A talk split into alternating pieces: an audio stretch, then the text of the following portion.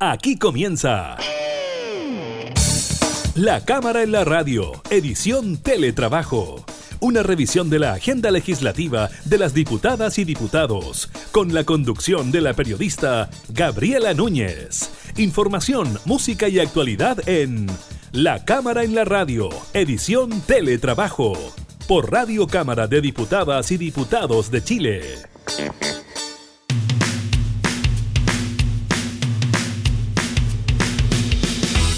Hola, ¿qué tal? ¿Cómo están? Bienvenidos a un nuevo programa de la Cámara de la Radio en esta modalidad de teletrabajo. Queremos seguir cerca de ustedes, acompañándolos en estas cuarentenas obligatorias para gran parte del país, voluntarias también para el resto. Un eh, sistema frontal que afectó también a gran parte de la zona centro-sur de nuestro país, eh, que trajo mm, muy buenas noticias, sobre todo para los embalses, eh, para los ríos, para los canales y para todo el riego del sector agrícola, también para el sector ganadero, así que buenas noticias es lo que significa con la lluvia y también con la nieve que cayó en la parte alta de la región metropolitana. Estaremos también revisando otras cosas, por supuesto, el nuevo balance del Ministerio de Salud en cuanto al número de fallecidos y contagiados por COVID-19, nuevas cuarentenas también y comunas que se inician en estas cuarentenas. Estaremos revisando cuáles son. Estaremos conversando también con el diputado Rolando Rentería sobre la posibilidad de que el gobierno ingrese un veto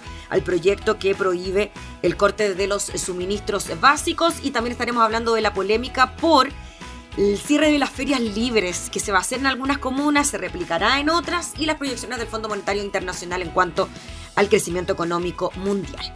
Iniciamos la cámara en la radio.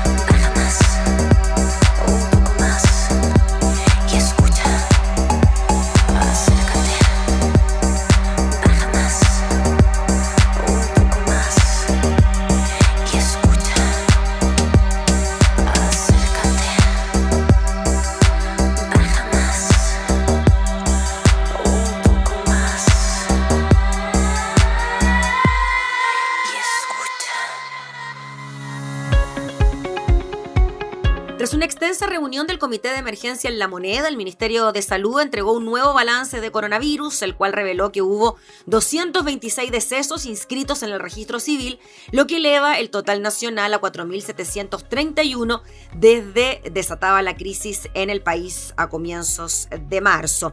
La cifra dista de las tres defunciones que se reportaron el martes, la cual, explicó la cartera, se debe a los horarios de trabajo del dicho organismo dependientes del Ministerio de Justicia. Además, el MinSal informó que en las últimas 24 horas se registraron 3.649 contagios nuevos, de los cuales 3.020 presentaron síntomas, 264 fueron asintomáticos, 365 con PCR positivo que no fueron notificados, en tanto que 34.592 son pacientes activos, es decir, capaces de diseminar el SARS-CoV-2. De este modo, desde el inicio de la pandemia, el 3 de marzo, hay 254.416 personas que se han infectado con el virus. Eso entonces en relación a los contagiados, pero también tenemos medidas en que se amplían las cuarentenas. ¿Cuáles son? En la región metropolitana, Talagante, Calera de Tango, El Monte, Graneros en la región de O'Higgins, Quillota en la región de Valparaíso, que se sumarán entonces a la cuarentena que ya está vigente en 58 comunas del país. La medida se aplicará a partir de este viernes a las 22 horas. Hay que recordar que hay seis regiones con comunas con confinamiento. ¿Cuáles son? En el norte, la medida se aplica a Iquique, Alto Hospicio y el área urbana de Pozo Almonte. En Tarapacá, y Antofagasta, Mejillones, Calama y Tocopilla en la región de Antofagasta. En la zona central, en la región de Valparaíso, las comunas que se mantienen en cuarentena son San Antonio, Valparaíso, Viña del Mar, San Felipe, Los Andes y las 32 de la provincia de Santiago y 11 de la región metropolitana. En la región de O'Higgins está Rancagua y Machalí y en el Maule la zona urbana de Curicó.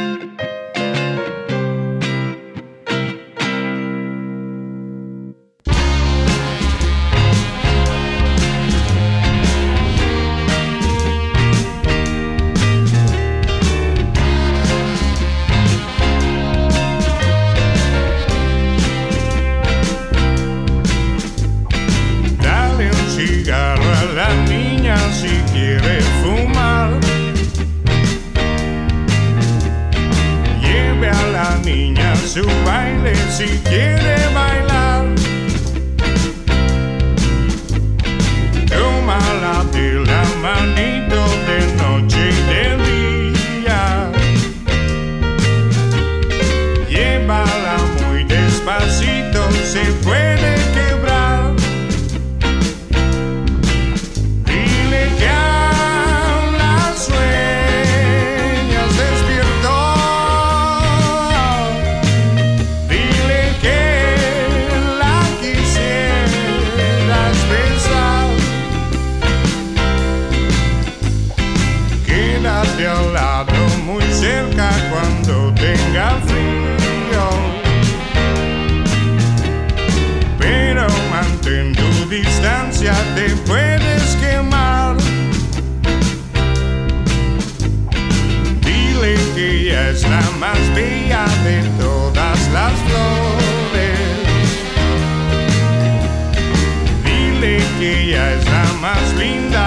Yeah.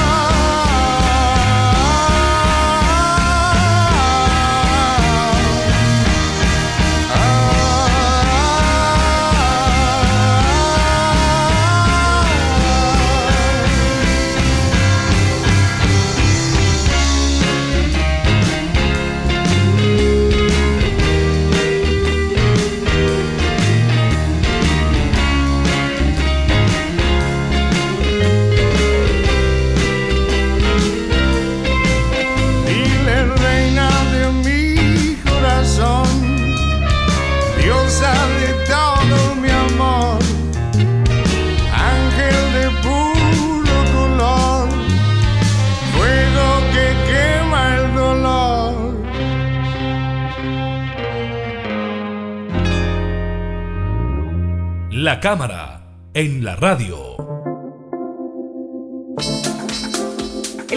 Finalmente tomó una decisión en cuanto al proyecto de ley que prohíbe el corte de los suministros básicos que fue despachado desde el Congreso. En su tramitación ya el Ejecutivo había considerado que esta iniciativa era inconstitucional y es por eso que finalmente se vetará este proyecto, pero se reingresará otro al Congreso para evitar el corte de los suministros. Vamos a hablar de este tema con el eh, diputado integrante de la Comisión de Economía de la Cámara Rolando Rentería. ¿Cómo está, diputado? Muchas gracias por recibirnos allá en Linares, en su zona, en su casa. Hola, Gabriela. La verdad que muy contento de poder comunicarme contigo y poner los puntos de vista que vemos nosotros los diputados cuando votamos, que muchas veces son incomprensibles, pero lo importante es que sean primero constitucionales, que vayan dentro de las leyes que nosotros juramos respetar.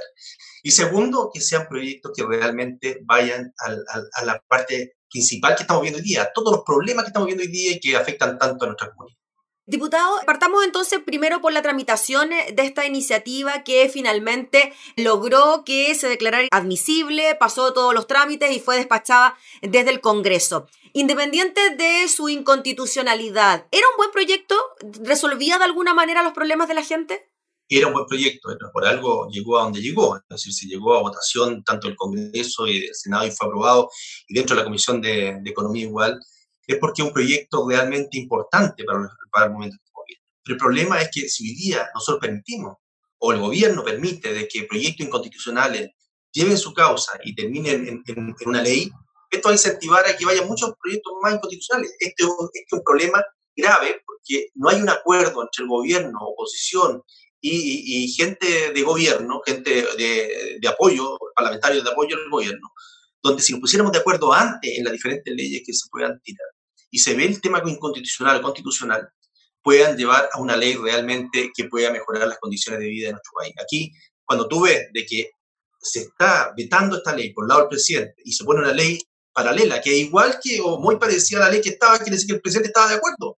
Pero ¿por qué no se pusieron de acuerdo antes? ¿Por qué no, se, no, no tomaron esto y dijeron en conjunto tratemos de sacar esta ley que va a beneficiar a todo nuestro país? Entonces, el problema aquí es un problema de conversación, un problema de acuerdo, un problema de poder colocar sobre la mesa todo lo que se quiere y que puedan ayudar en buena forma y no ellas que vayan a salir a probar y que la gente se ilusiona y va a llegar un tremendo beneficio hacia su casa y al último encontramos que no hay ningún beneficio porque es inconstitucional.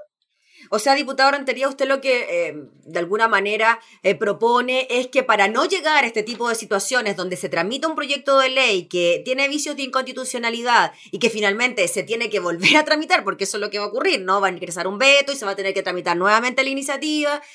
Tener conversaciones antes, previas, entre gobierno, oposición, el Congreso, para poder buscar una solución en el corto plazo? Pues en estos momentos lo que tenemos que hacer es dejar la camiseta política afuera y empezar a trabajar con el corazón, con lo que la gente no eligió, para lo que la gente no eligió, que es mejorar las condiciones de nuestro país.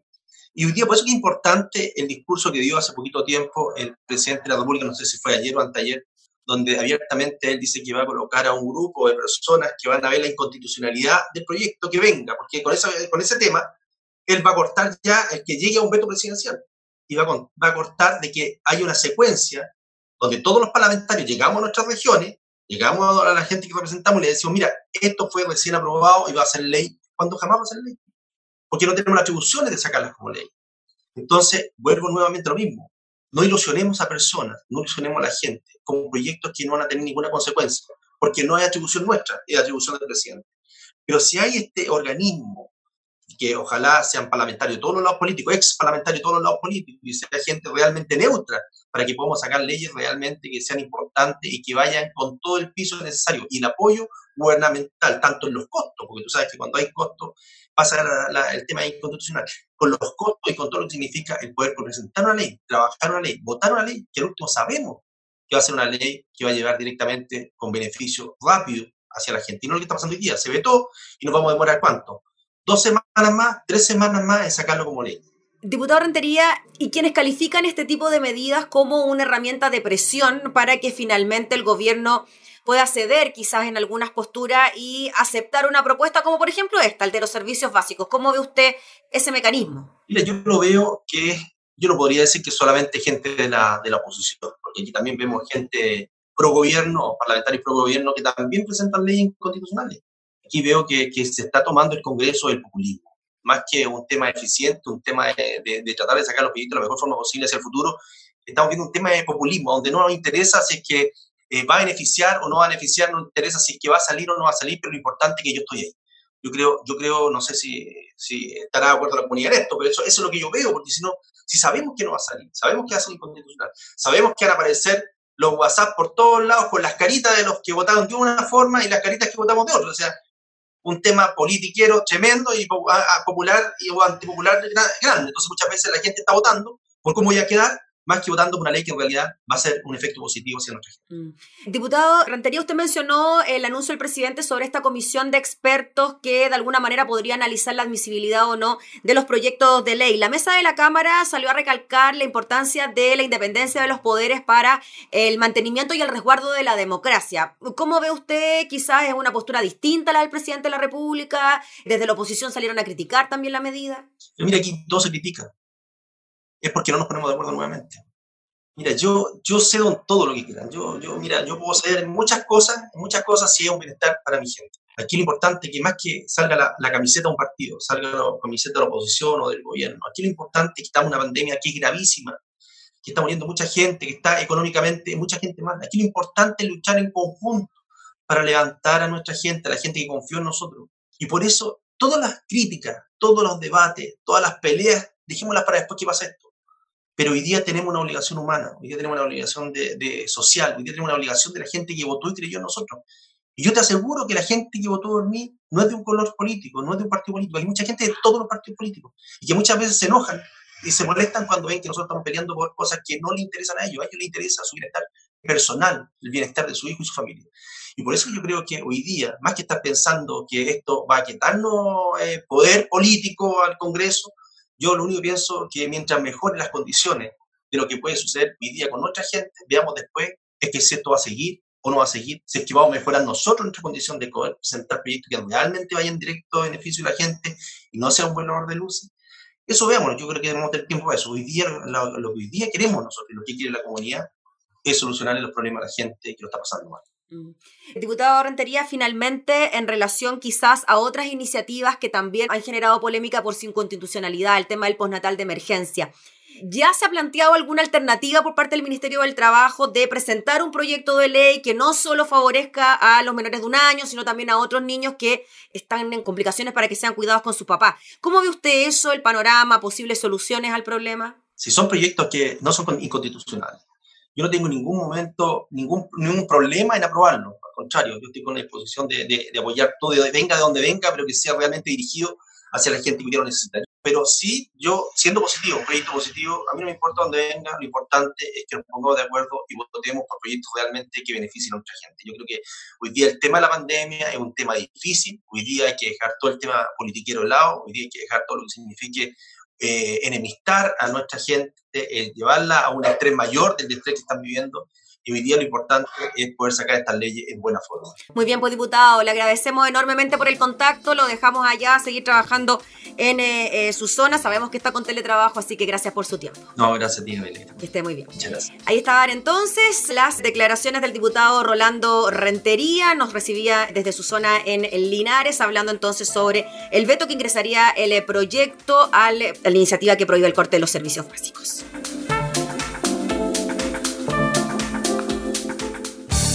Estás escuchando La Cámara en la Radio, edición Teletrabajo, con la conducción de la periodista Gabriela Núñez.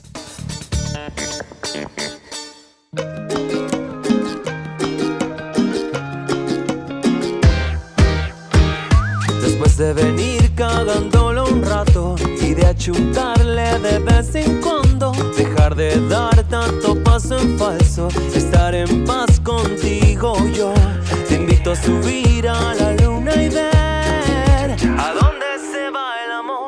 Como la arena se va por los dedos, como salvarlo todo por un pelo.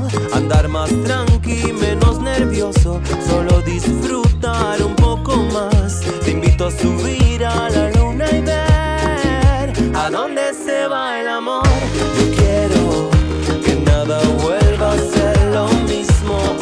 sabes.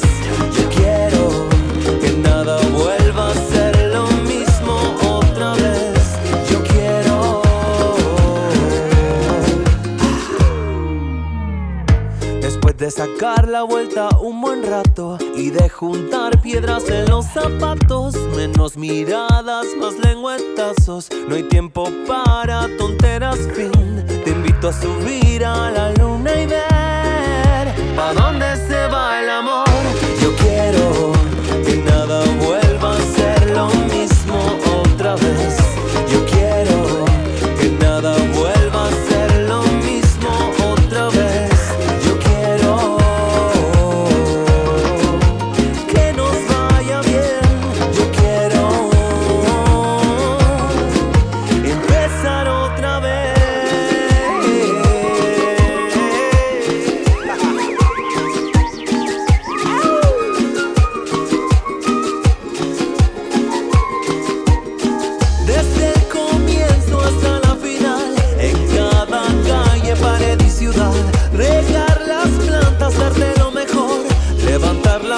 La frente, saludar al sol, estar más cerca, darte mi calor, liberar tu agua, darme al comprador, todo el tiempo que pude perder, nada ha sido en vano, ya lo vas a ver.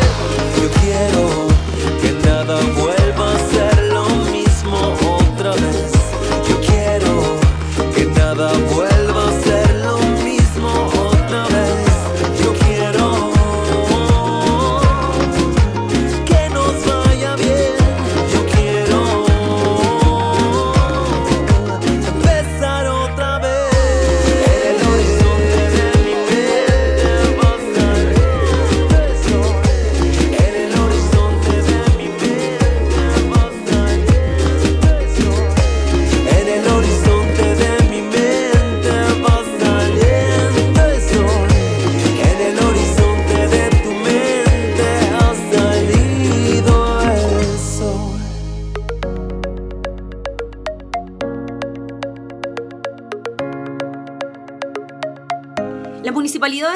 Alto y Recoleta anunciaron que se suspenderá de manera temporal las ferias libres de dichas comunas para evitar aglomeraciones y nuevos contagios de coronavirus.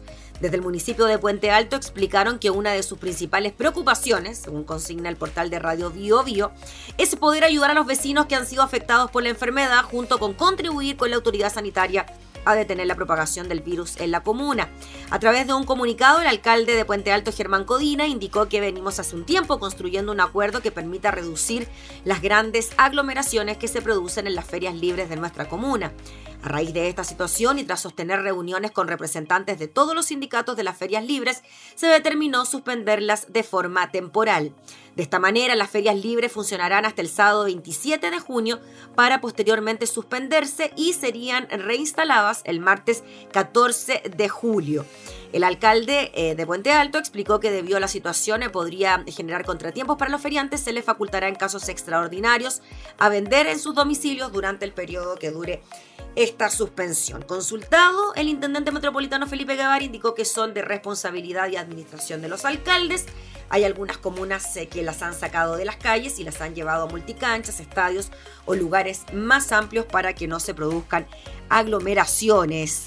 ¿Qué pasó frente a esto? Pues bien, el presidente de la Asociación de Ferias Libres, Froilán Flores, adelantó que este fin de semana va a reventar la Vega luego de que se anunciara el cierre de las ferias en Puente Alto y en Recoleta y que además en Cerro Navia se decidiera realizarlas solo de lunes a viernes. El dirigente remarcó que queremos que nos ordenen, que nos den espacios para poder trabajar tranquilos, sin comercio ambulante, al interior de las ferias, con fiscalización sanitaria y la inspección de carabineros y de las municipalidades.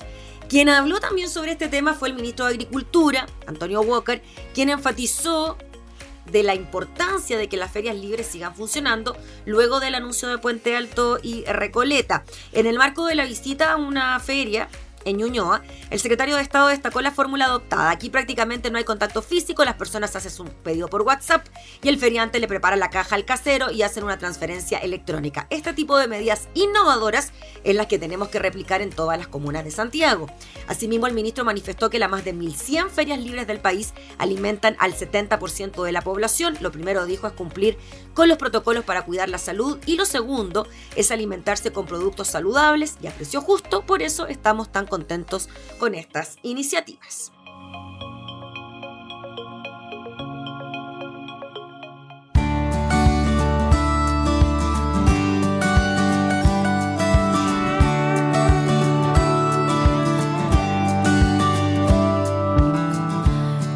me hace recordar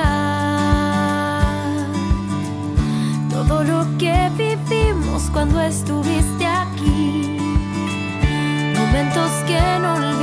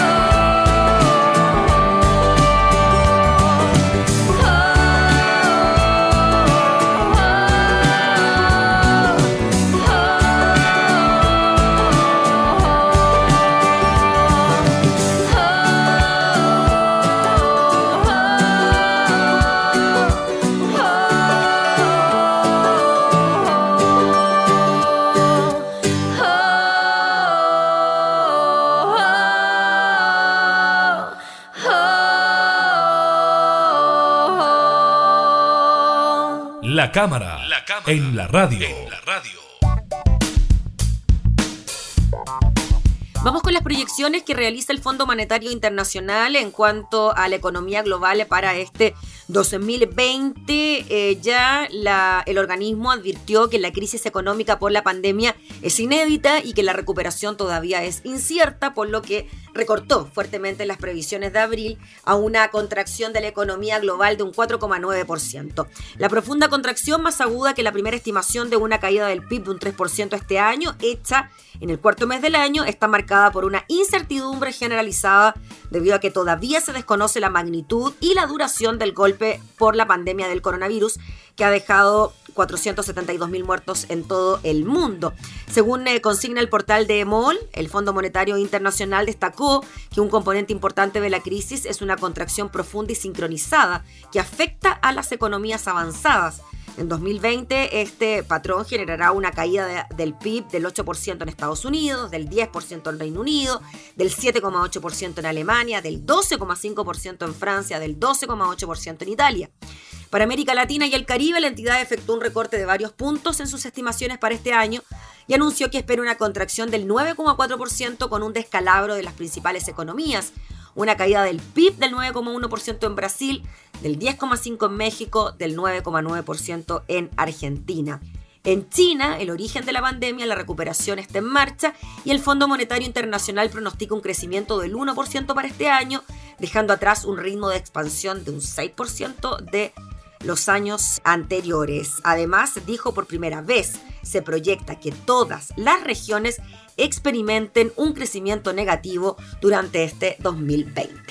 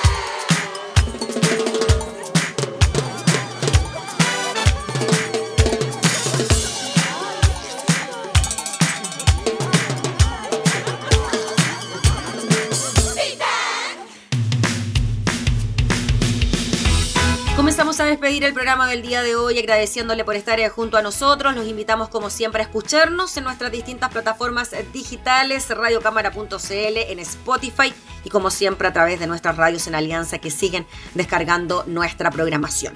Nosotros nos volvemos a reencontrar, que esté muy bien, hasta entonces.